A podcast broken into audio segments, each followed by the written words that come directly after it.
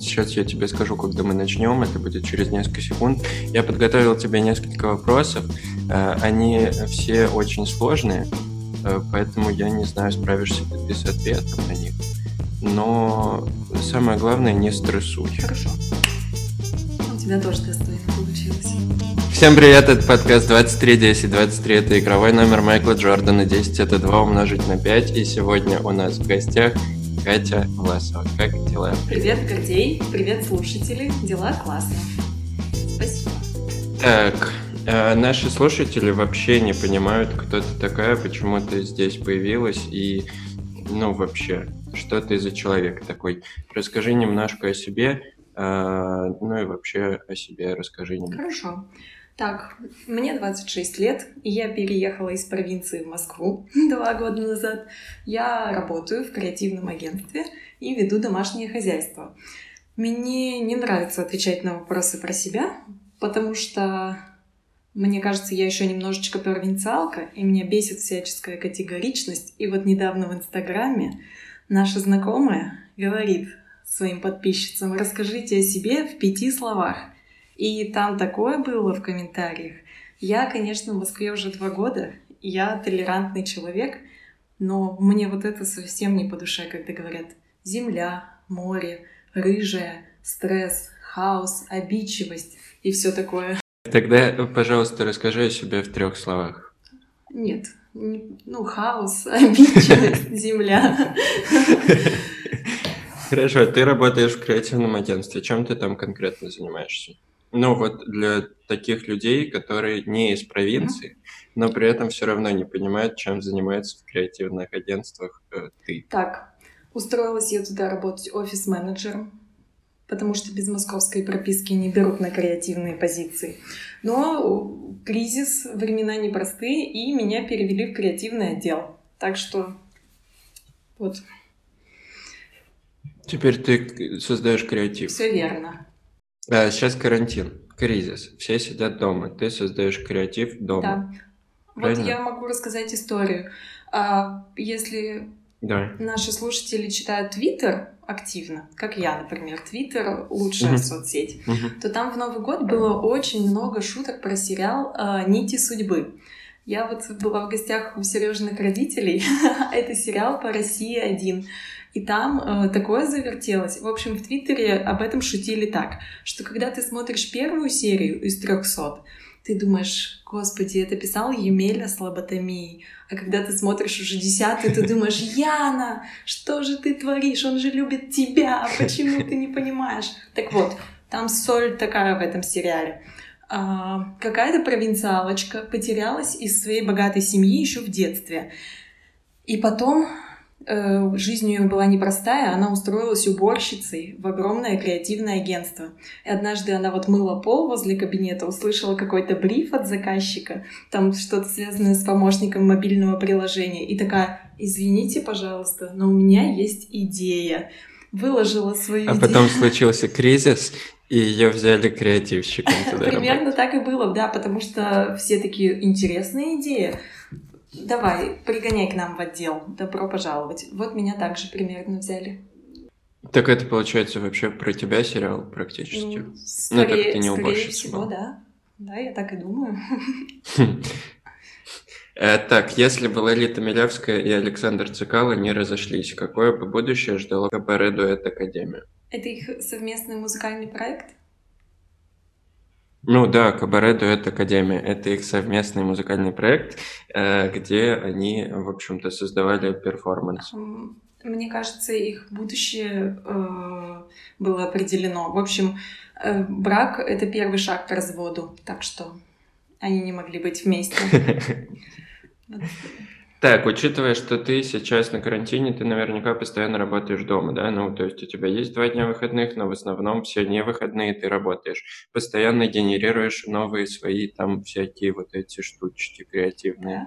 А, как ты отдыхаешь обычно? Я ложусь спать днем. Угу. Так, иногда я отдыхаю. Э, так, сейчас расскажу. У меня две комнаты дома, и иногда просто ухожу от... Блин, нифига себе. Это ты приехала из провинции такая покорять Москву, и сейчас ты живешь, у тебя еще и две комнаты дома, и ты спишь днем. Кстати, вот, да, нужно было рассказать о себе так, что у меня две комнаты в квартире в Москве, и что я ненавижу походы. Вот, я поняла, сейчас активизировались с этой темой, я бы никогда не отдыхала в походе. Это ужасно для меня. Теперь э, слушатели а знают почему? обо мне, мне кажется, все. Ты ненавидишь походы, потому что там, ну, не очень подходящие тебе условия? Мало комнат, все так.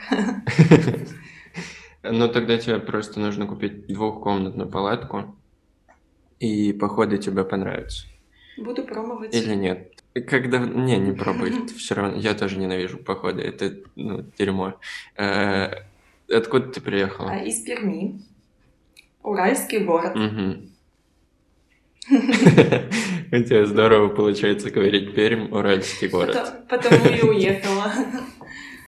А как давно ты приехала в Москву и чем ты занималась в Москве изначально и чем ты занималась в Перми и вообще? Так, в Перми я жила очень хорошо, потому что когда твой муж э, работает в нефтянке, ты просто живешь в своем доме, за который не нужно платить э, какую-то московскую квартплату, все складывается отлично. Но ладно, Москва супер, мы туда сюда приехали, и первое время я здесь выживала. Угу. Я работала на двух работах, но никого, мне кажется, этим в Москве и не удивишь. Так, много кто делает. Ну, это среднее количество работ у каждого москвича, так конечно. Да. Делала всякую ерунду, познавала креативные профессии. И вот докатилась. Угу.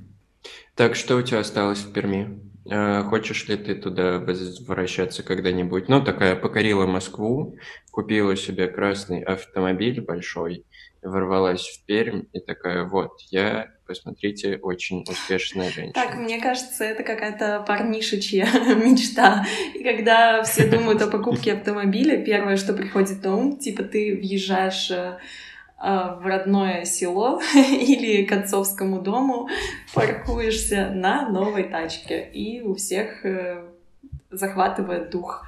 Да нет, в целом. Э, значит, хочу ли я вернуться в Пермь? Ну, иногда, да, иногда. А вообще, иногда бывают такие мысли, что хочется делать что-то стоящее в своем городе, а не уезжать э, в другой. Как-то менять городскую среду в лучшую сторону. Но меня быстро отпускает, я не такая. Ты хочешь уезжать постоянно и не менять вокруг себя городскую среду? Нет, мне достаточно менять пространство вокруг себя самой и своих близких. Эффектно, эффектно. Так. А, я слышу, у тебя есть братья. Да, абсолютно верно. Абсолютно точные слухи. Расскажи о них немного. Так, мои братья классные ребята. А, их двое. И еще у меня есть один брат от другого папиного брака. Он тоже прикольный чувак, хоть и с другой фамилией. Но ничего, я его прощаю. А, да, они все веселые пацаны, такие а, угорают по тачкам, по телкам, хотела бы я сказать, но нет. А, оба уже взрослые, один женат, дом хочет себе приобрести, а второй все части «Форсажа» знает наизусть, но его, кажется, в армию хотят забрать на днях. А там уже 19 частей «Форсажа», по-моему. А, да, он, я думаю, он знает все. Очень в общем, однажды много. мы сидели всей семьей, нам очень весело проводить время вместе, и мы сидели в беседке всей угу. семьей, и были еще наши друзья. И мой младший брат, Межган его зовут, начал рассказывать выдуманную, выдуманную серию «Форсажа». Он говорит, я недавно посмотрел, начал рассказывать, и все верили, потому что... Ну, потом он сказал, что там есть подросший ребенок из фильма «Такси», и он, типа, тоже теперь в «Форсаже», и мы что-то уже заподозрили, а до этого не подозревали, и такие, классно, очень похоже. Так он, получается, тоже креативщик, правильно? Кстати, Вполне возможно. Но они говорят, что... В общем, когда я говорю, может быть, вы тоже в Москву поедете, они говорят, что они Москву в рот ебали. Так что... Mm. Не поедут. Понял. Uh, ну, у них очень четкая позиция по этому вопросу, судя по всему. Да. Uh, так, три. Я подготовил сегодня три факта. Uh, три факта я подготовил про сериал Доктор Хаус. Класс. Нравится сериал «Доктор Хаус»? Смотрел Да, такой? отличный сериал. Вопросов вообще нет к нему. Я не досмотрел последний сезон когда-то давно, когда он только выходил. Я, ну, такой, нет, не буду смотреть, и занимался другими делами. И вот два дня назад я решил, надо досмотреть, потому что очень нравилось все предыдущее, а последний сезон не досмотрел. Это отстой. И вот начал смотреть, ну, нормально пока. Так вот, первый факт. Э, Хью Лори вырос в семье настоящего врача. У него и у Лизы Эдельштейн, доктор Кэдди, отцы настоящие врачи. И актер чувствует себя немного неловко за то, что, ставя выдуманные диагнозы в телевизионной работе, ему за это платят гораздо больше, чем его отцу, настоящему врачу. Да, есть э, от чего быть неловко. Вот такой факт. Ну ничего, сейчас... Сейчас многим э, детям платят больше, чем, им, э, чем их родителям. И не бог весь за что. Тем более, если их родители врачи. Тоже верно. Э, Так вот, э, что я хотел сказать по этому поводу. Э, Возможно, те факты о сериалах, которые я готовлю, они неправдивые. Я не проверяю факты на правдивость, и я не знаю, так ли это на самом деле. Я нахожу сайты и вычитываю оттуда ну, что-то более-менее интересное. Ну, хорошо, что ты не делаешь интерактив. Типа, угадайте, какой факт неправильный. Меня такое вот тоже бесит. Да, потому что, возможно, все. А, Так, м, продай мне, пожалуйста, вот смотри, если бы ты пришла ко мне на собеседование, я бы тебе сказал, продай мне ручку, пожалуйста. Ты очень креативная, ты бы стала это делать или сказала бы, что ты вообще-то не хочешь? Ну да, наверное, стоит сказать, я такими глупостями не занимаюсь, и таким образом набить себе цену. Как ни странно, я, ну, какое-то время назад, я думал, надо бы найти работу, ну, я до сих пор так думаю, и всячески готовился к собеседованиям и думал, что у меня могут спросить. И почему-то практически на всех сайтах по этому поводу э, все говорят о том, что у вас обязательно попросят продать вам шариковую ручку. 15 лет назад это заставляли делать людей 10 лет, и сейчас точно так же проверяют на ну, какой-то креативность и творческое мышление. Мне кажется, что продавать шариковые ручки сейчас довольно тупо, потому что вчера Илон Маск запустил ракету в космос, а мы все еще пытаемся продать шариковые ручки. Это, ну, не креативно. А я вот слышала, что Илон Маск, ну или какой-то другой такого же порядка человек, проводил, когда проводил собеседование, говорил, представь, что ты десятицентновая монетка в блендере, который сейчас включат. Э, и типа как тебе спастись от опасности. И в общем, и он и там было объяснение этого кейса, что он брал на работу тех, кто отвечал: "Я выпрыгну". Типа чего мне там оставаться? Да, я это тоже читал, и я прочитал, опять же, э, что обязательно отвечайте вот так, вот так и вот так, потому что большинство людей отвечает вот так. Не надо быть как большинство, даже если это правильно, оценят все равно э, ну, самый веселый и интересный вариант, а не самый правильный. Поэтому если вы очень умный и логичный, вас не возьмут на работу, а если вы придумали какую-нибудь необычную тупость, то, скорее всего, вы невероятно креативный человек. Ну, противовес... Я не называю себя сейчас Нет, тупой. нет, в противовес этому я хочу сказать, что однажды я тоже начиталась таких статей и пошла на собеседование помощника креативного продюсера в агентство. Вот, и это собеседование у меня, можно сказать, сломило, потому что мне тоже сказали, сейчас мы дадим тебе креативную задачку, и там нет правильного ответа, говори все, что хочешь. И, в общем, это просто задание, чтобы оценить, как летит твоя мысль, в каком направлении. И они сказали, пожалуйста, тебе нужно узнать, сколько лангбардистов в Москве максимально точную цифру, что ты предпримешь. И я подумала... Да все. А, да, но я сказала, а давайте введем права на управление лонгбордами. Вот смех-то будет. И так узнаем точное количество. И они мне сказали, ты что, поехавшая? Вот, надо типа там комьюнити, лидеров мнений и все в таком духе. В общем, по-другому надо было действовать. Блин, да, э, они просто, э, мне кажется, довольно часто в своем креативе как ни странно, мыслят довольно однобоко. Ну, то есть наверняка у них на этот вопрос был заготовлен какой-то удивительный ответ в своей же голове. Они такие, ну как? Она же вот так должна ответить. Это очень удобно. И при этом даже если ты придумываешь какой-то ну, довольно интересный ответ, на который им не очень подходит, о котором они не думали, они такие, ну нет, это какая-то тупость. Что это за креатив такой? Она что, с ума сошла? Ну и сами они готовы услышать mm-hmm. только там то, что идеально совпадет с их мнением.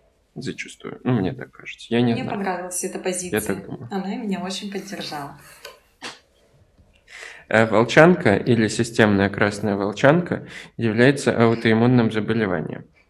В фильме она упоминается так часто, что стала неотъемлемым символом Доктора Хауса. DVD-версия второго сезона примечательна наличием специального ролика, на котором собраны все фрагменты, где все персонажи из команды Хауса по-своему упоминают волчанку, как предположительный диагноз пациента. Ты когда спросил, когда начал свое предложение, мне показалось, что сейчас надо будет выбрать типа волчанка или красная волчанка. Да, и она там действительно слишком часто. И вот я сейчас начал смотреть э, следующий сезон, и там первая серия про то, как доктор Хаус выживает в тюрьме, и у него там испытательный срок. И он лечит человека, и даже там в первые 20 минут он предположил, что это волчанка. И я подумал, ну блин, у вас девятый сезон, а вы все еще думаете, что все больны волчанкой. Но почему-то... Ну, наверное, она просто звучит смешно, и вообще слово аутоиммунное очень важное, поэтому сценаристы такие, волчанка пусть будет. Так, ты замужем. Все верно. Э, расскажи про свою э, жизнь с мужем. Как так получилось, что ты замужем? Почему ты э, не развелась до сих пор? Почему ты решила, что ты хочешь прожить счастливую совместную жизнь именно с этим человеком? И только смерть разлучит вас. Так, э, в общем, опять же, слушала не так давно подкаст, и там одна э, леди, которая не так давно развелась, объясняла свою позицию, и она говорит, вот я ехала в автомобиле в Италии, там где-то по берегу, не знаю, море, и было так красиво, закат, там типа цветение, и вода и все такое. И говорит, у меня просто сердце замирало. И я поняла, что мой муж никогда не поймет, насколько это красиво. Он никогда не оценит.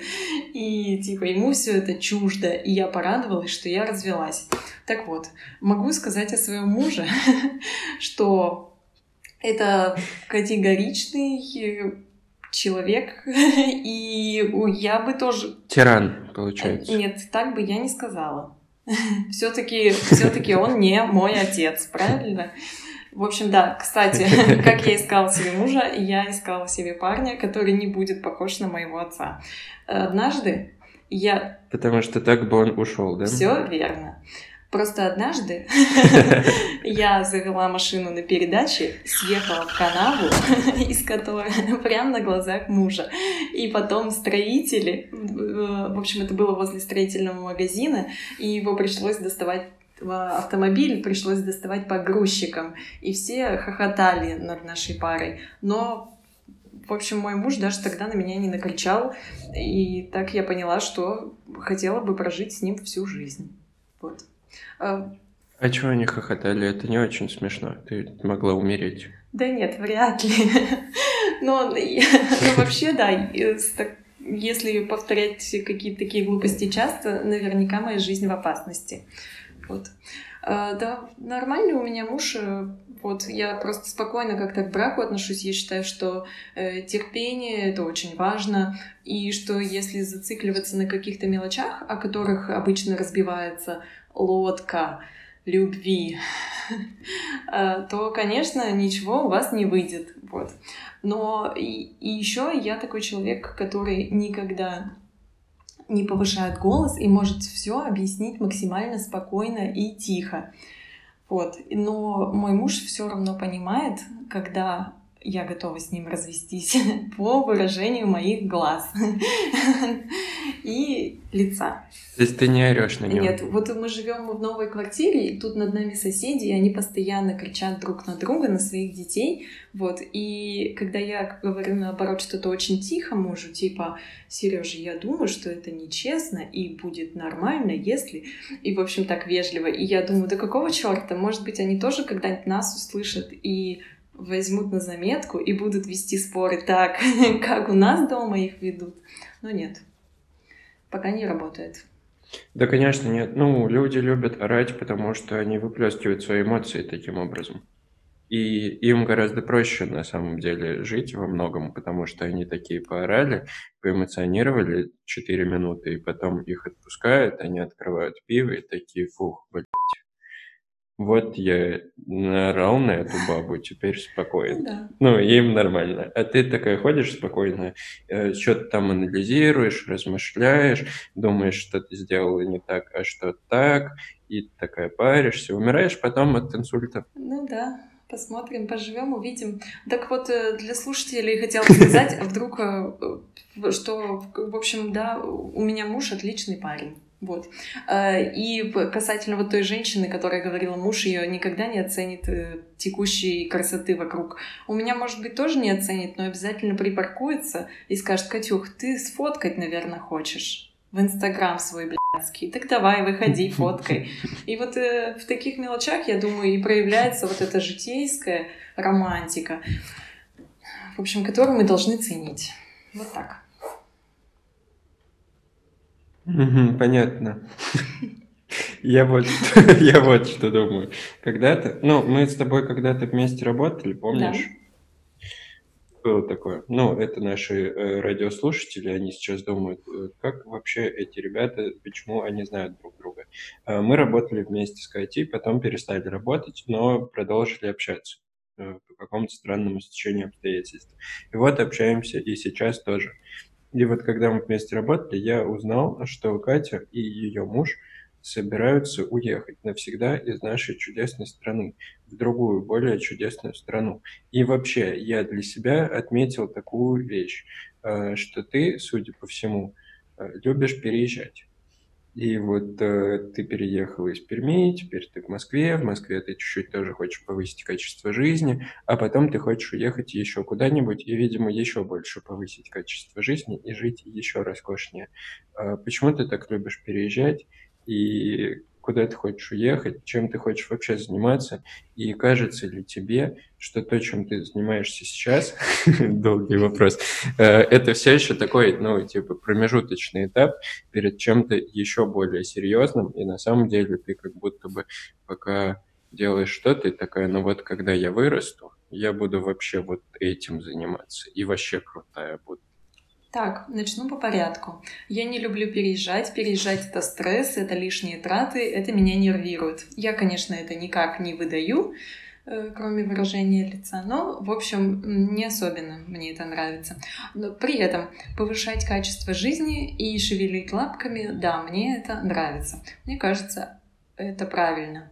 Кстати говоря, Вот сегодня утром прочитала про а, зону комфорта, а, зону роста и зону токсичного стресса. Это вот про как раз переезд.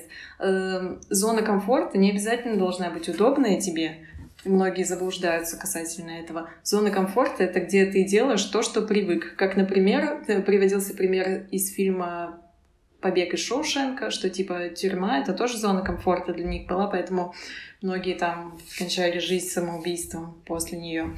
Короче говоря, переезд это, это зона токсичного стресса. Это отстойно, так не должно быть. Это когда ты просто тебя жестко выпихивают из твоей зоны комфорта. А вот э, зона роста — это то, к чему мы должны стремиться. Это когда ты думаешь, ну да, было бы хорошо переехать, потому что, блин, наша Россия какая-то совсем испоганенная уже никуда не годится. Вот, и ты начинаешь потихонечку, типа, путешествовать чуть больше, потом Типа едешь к своим друзьям пожить, например, узнаешь, где будет легко адаптироваться.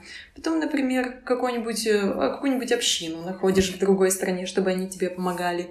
Учишь язык не спеша и все такое. Вот это план, к которому я бы хотела стремиться. Но наверняка все пойдет наперекосяк и придется срочно переезжать. Так вот, а, значит, э, кем бы я хотела быть, чем бы я хотела заниматься?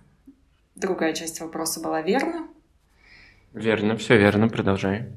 Хорошо. У меня, если честно, нет представления, и я могу ощущать себя счастливым человеком вне зависимости от рода своего занятия. А, вот. Поэтому я думаю, что могла бы продолжать работу удаленно и делать то, чем я сейчас занимаюсь, либо работать кондитером, либо делать что-то еще. Вот стрелять из ружья желательно. Было бы хорошо. Я сейчас тоже поделюсь своими мыслями по поводу того, что ты говоришь. Э, мне нравится твоя мысль по поводу зоны комфорта, э, но иногда я считаю, что человек в какой-то момент должен успокоиться. И вот это вот невероятное желание, ну, сейчас чуть меньше этой истории, а пару лет назад все постоянно говорили о том, что все время каждому человеку нужно стремиться выйти из своей зоны комфорта. Я считаю, что зона комфорта – это такая штука, где ты, в принципе, можешь чуть-чуть раздвинуть границы и сделать эту зону больше и приятнее для собственной жизни. Но если мне комфортно, я не очень хочу из нее выходить. Я хочу жить так, чтобы мне всегда было комфортно. Я не хочу устраивать себе искусственно какой-то стресс для того, чтобы, возможно, моя зона комфорта стала еще лучше и комфортнее. Ну, то есть, мне кажется, что вот это стремление постоянно что-то изменить, такой, так, я работаю в офисе, зарабатываю 4 миллиона рублей, я хочу в месяц, конечно, в Москве такие зарплаты. А, я хочу выйти из своей зоны комфорта, поеду в лес и буду пробовать выживать и есть э, грибы, заниматься собирательством, потому что я засиделся в этой сраной Москве. Вот. Мне кажется, это не совсем адекватно. Но то, что зона комфорта может быть ну, довольно сраное и токсичное место. Ну, например, люди в зависимых отношениях, а, допустим, с алкоголиками, например, а, которые боятся выйти из этих отношений. У них, в принципе, тоже сформировалась за много лет такая своеобразная зона комфорта, что они, типа, ну да, их каждый день бьет их сожитель алкоголик, но, в принципе, выходить из этой зоны комфорта и что-то менять им не очень хочется, потому что это страшно, потому что, возможно, будет еще хуже, а может быть, ничего не получится и все такое. И у них организовалась вокруг них такая дурацкая своеобразная зона комфорта. Это, конечно, срань. Из такой нужно выходить. Но если твоя зона комфорта – это действительно комфортное и хорошее место, то почему бы в ней не пожить? Вот так думаю. Да. Я совсем согласна. Есть притча на этот счет. Тоже притча? читала. да. Так, давай притча. А, значит так. Один джентльмен жил в деревушке на берегу моря, продавал э, по утрам рыбачил, продавал рыбу, на эти деньги жил со своей семьей, встречал жену, гулял с детьми и был очень счастлив. Значит, э, заехал к нему в гости какой-то бизнесмен и сказал, слушай, чувак, ты тут живешь один, у тебя полно рыбы, ты можешь нанять двух сотрудников, нон-стопом ловить рыбу, поднять нереальное количество денег, купить э, пару катеров, выезжать в открытое море, рыбачить там, поднять еще больше бабла и потом тут все монополизировать. И эм, джентльмен его очень внимательно слушал и говорит, да, хорошо, а к чему это все приведет? Он говорит, ты станешь нереально богатым. И он говорит, да, и к чему это приведет? Он говорит, ты станешь свободен в своих действиях и сможешь делать, что хочешь. Он говорит, например, он говорит, ну типа гулять с женой, гулять с детьми, работать только по первую половину дня, а все остальное время типа наслаждаться своей жизнью. И джентльмен ему сказал, да какого черта, бро, я и так так живу. Ты чё? Мне и так все классно. В общем, да, это подтверждает э, то, что ты сказал. Если тебя не парит твоя зона комфорта, то все супер, и ты не должен ничего предпринимать. Я с этим согласна. А, первым делом при просмотре сериала «Доктор Хаус» зрителям бросается в глаза то, что главный персонаж постоянно носит кроссовки. Изначально в сценарии такого не было, это предложение внес Хью Лори. К концу сериала съемочных э, дней съемочных Как глупо написали этот факт, а я не перепроверил. К концу сериала гардероб Грегори Хауса состоял из 37 пар найков. Звучит классно. Я думаю, что его найки выглядят, конечно, как запоминающийся элемент, но как полное говно в его образе в целом. Мне не нравятся его кроссовки в большинстве случаев. А там Nike Cortez, да, какие-то или что-то типа? Да у него... Нет, у него супер разные, в основном беговые Nike, и все время разных цветов, и все время кроссовки, которые абсолютно никак не подходят, на мой взгляд, к его стилю и образу. Но, ну, бог с ним, я все-таки не Хью Лори, поэтому, скорее всего, я не прав, а не он. Э, так, э, вот какой у меня к тебе предложение. Блиц. Я задаю короткий вопрос, ты на него отвечаешь не обязательно коротко. Хорошо. Готова? Да. Три рэпера, которые лучше тебя. Так, получается, а получается Серега, э, не мой муж, а вот рэпер, Оксимирон, Мгм. ну Мгм. и там э, кто? Вот этот э, Тайлер, потому что он креатор, как и я. Э, Рома Желудь или Ивангай? Рома Зверь, Мгм. Уфа или Москва? Москва. Сколько сучек было в твоей жизни? Ох, никакой вопрос неприятный. Как бы его свести на нет шуткой какой-нибудь. Э, Оставим все так. хорошие, да. Твой любимый блогер? Ой, сейчас скажу. Так, подписывайтесь на мой блог, пожалуйста, э, слушатели. Сладкая 59 в Инстаграме. А мой любимый блог, конечно, у Гордея и Дашеньки. Фараон. Кент или конкурент? Э, Кент с Мгм. кнопкой. Лучший музыкант в истории? Так, э, Фрэнк Синатра. Мгм. Так, этот блиц я полностью своровал э, из интервью Юрия Дудя к рэперу Фейсу. А что он отвечал? Э, Получше? Ну, разные у него были Половчее? ответы, обязательно посмотри. Юрий Дудь, э, ну, я у него буду иногда воровать контент, потому что он очень успешный и придумывает прекрасные вопросы, и я подумал, что какой смысл придумывать новые вопросы, если э, Юрий Дудь и так уже все сделал за меня. Ну, ловко, конечно, да. Но вот я с Фейсом не осилила. Не нравится мне вот эта современная культура. Прости, господи. Так, конкурс. Что ты подготовила нашим слушателям? Какой подарок?